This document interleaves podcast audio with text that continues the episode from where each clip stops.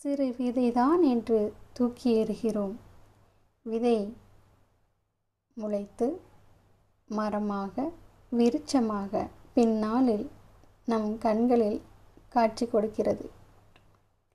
அந்த விதை முளைத்து மரமாக விருட்சமாக வளர்வதற்கு அதனுள் உள்ள சக்தியை காரணமாகிறது.